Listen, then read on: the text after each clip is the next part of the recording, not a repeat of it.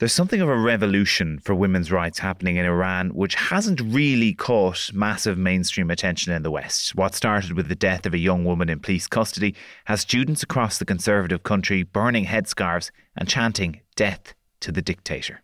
Let me explain. Let me explain with Sean Defoe, a News Talk original. Hello and good morning, good afternoon, or good evening, depending on when you're listening. Please don't forget to subscribe, like, and share the podcast. That does really help us get those numbers up. The suggestion for this week's episode comes from a listener, Philip Brennan, who's a student in UCC, and I just wanted to say thanks to him and to other people who've sent me ideas over the past few weeks. There's been some really good ones coming in that we're going to explore over the next while. If you've got something you think we should cover on the podcast, drop me a message on Twitter at Sean Defoe or Instagram at Sean Defoe News. And the second Philip messaged me and said it to me, I thought, yes, that is a great idea for a podcast because it's one of those topics that I think a lot of people sort of loosely know is going on. There's something happening in Iran without fully understanding the detail or the importance of it and just how culturally significant what's going on there is at the moment. The misery that is now upon us is but the passing of greed, the bitterness of men who fear the way of human progress. The hate of men will pass and dictators die. And the power they took from the people will return to the people. And so long as men die, liberty will never perish. Iran has had a long and controversial history with the hijab. In July 1980, it was legally mandated for women in government or public offices to wear the head covering, and in August 1983, the hijab became mandatory for all women, including non citizens and non Muslims. But there's been various degrees of enforcement, sort of depending on who was in power. Under the relative moderate Hassan Rouhani between 2013 and last year, the norms for dressing changed and loosened a bit. And while it wasn't technically legal, tight jeans and loose, colourful headscarves were much more common. But that's changed. Conservatives celebrating a major victory that could shape the political direction of this country for a long time. Ebrahim Raisi, a man very close to Iran's supreme leader, will soon take over as president. Raisi is not the ultimate power, though. That would be Iran's spiritual leader, the Ayatollah Ali Khamenei, who has final say over all government matters. That said, the new ultra conservative Raisi has called for all state institutions to enforce the headscarf law. The ones mainly charged with doing that, Iran's morality police. Set up by former President Mahmoud Ahmadinejad in the 2000s, the Specialist Police Unit runs patrols enforcing the modest Islamic dress code of headscarves and loose fitting garments. A pretty loose definition, which gives the force a lot of leeway to kind of do what they like. Dressed in green and black, the morality police presence has been greatly increased under the new administration. And to say it's not nice if you're brought in by them would be an understatement. They can take in men or women, but it is disproportionately targeted towards women. One activist told France 24 she was stopped by the morality police at the age of eight and warned she'd go to jail if she didn't wear a hijab.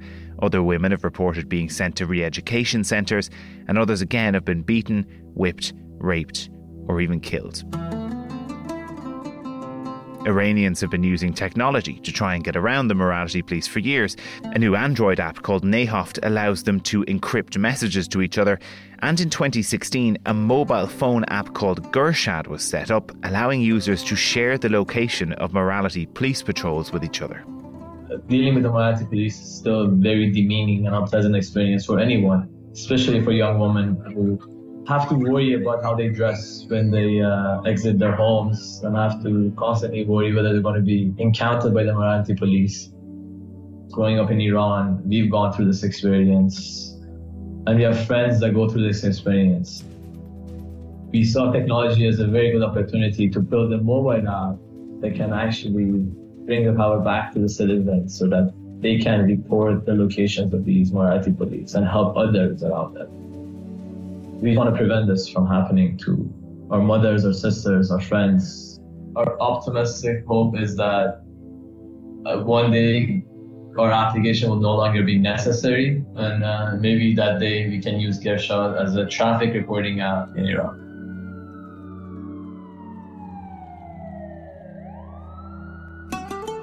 On the 13th of September, morality police in the capital of Tehran made an arrest a 22 year old woman called Masha Amini. Iranian security forces say she was taken to a detention centre for training on the hijab rules. Three days later, she died in hospital. The state line is she died of a heart attack in custody. They even released footage purporting to show her collapsing in a sort of waiting room. Masha Amini's family disputes that, including cousin Erfan Mortezaei, who spoke to Sky News. Witnesses who were in the police van with her told us and our family that during the journey to the police station, she was tortured and insulted. Once they reached the holding room of the station, Masha, because of the torture, lost consciousness and collapsed.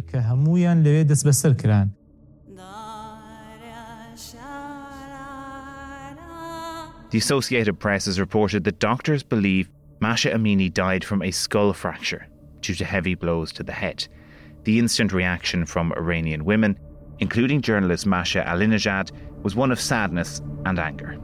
My heart is broken because Mahsa Amini was not even unveiled.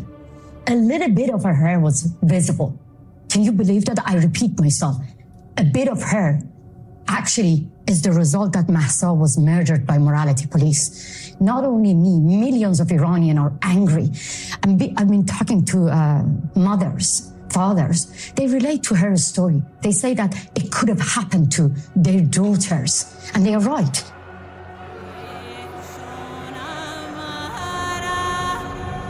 Within 48 hours, protesters took to the streets, and as of recording, those protests are entering their fourth week and show no signs of letting up. Thousands of people have taken to the streets demanding change in Iran around the treatment of women, and they've been met with a violent crackdown from the government. The organisation Iran Human Rights claims 185 people have been killed to date, including 19 children, and many more have been arrested, including a number of Europeans. The government's also cracked down on the internet, causing large coverage blackouts and blocking social media apps like WhatsApp and Instagram. Gershad, the app that we mentioned before for identifying where the morality police is, says it's been the target of a number of cyber attacks looking to take it down. But that hasn't deterred the protesters. And one of the things I find fascinating is how Gen Z is driving this. Iranian schoolgirls pulling off their headscarves and shouting, Death to the dictator.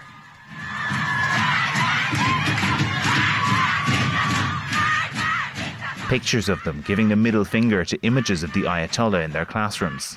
Another video showing schoolgirls chasing an Iranian official away from their school, chanting, Shame on you, and throwing water bottles at him.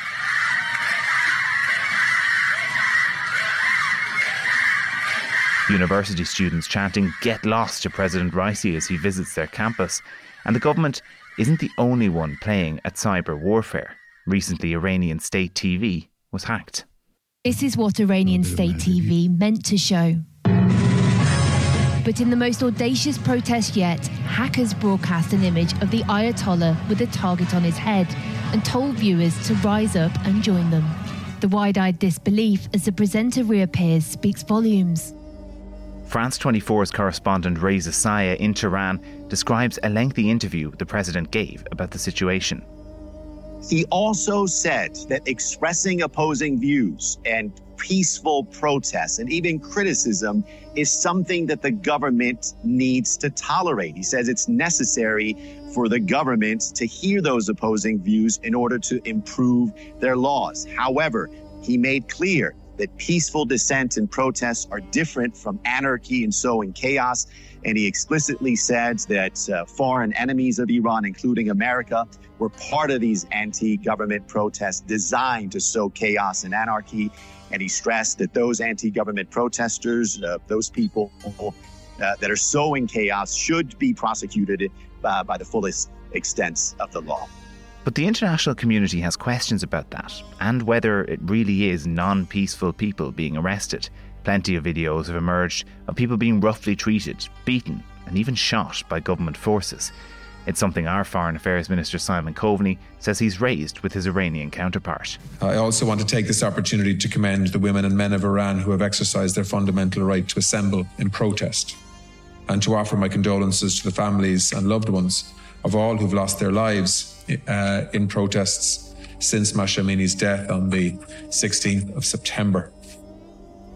It's unacceptable uh, that Mahsa Amini was arrested for alleged uh, dress code violations by the Iranian morality police, and that she was then subjected to such violence and detention to, uh, to the extent that she lost her life.